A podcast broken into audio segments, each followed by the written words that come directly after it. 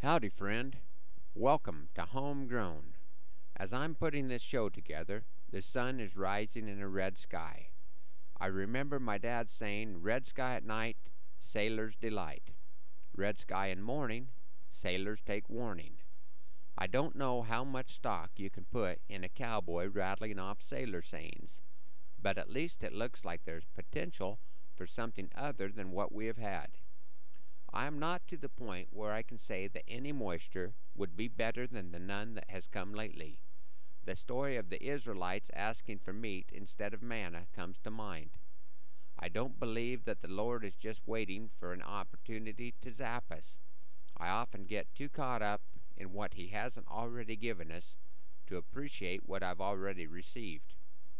When I saw the lightning earlier this morning, I got up and put a new poem together. I call this one Waiting on the Rain.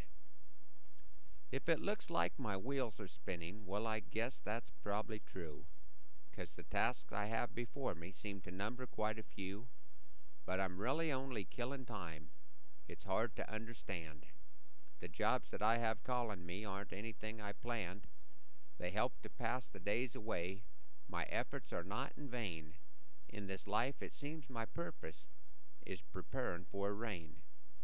Has the soil been made ready? Is the sower diligent? Will he give a good accounting of how his time was spent? Has the flock been well tended, fences mended, strays returned? Have I put to use the lessons over years that I have learned?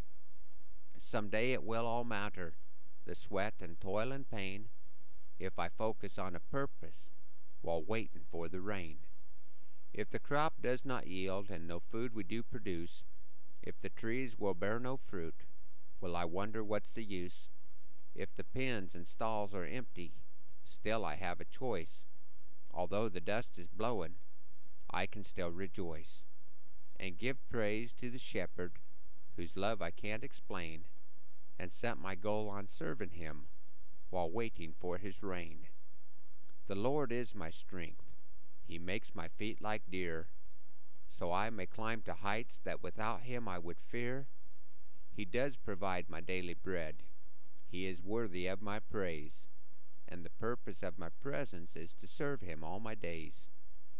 Of those days he knows the number, and when my strength should wane, may my final breath be used in praise while waiting on his reign.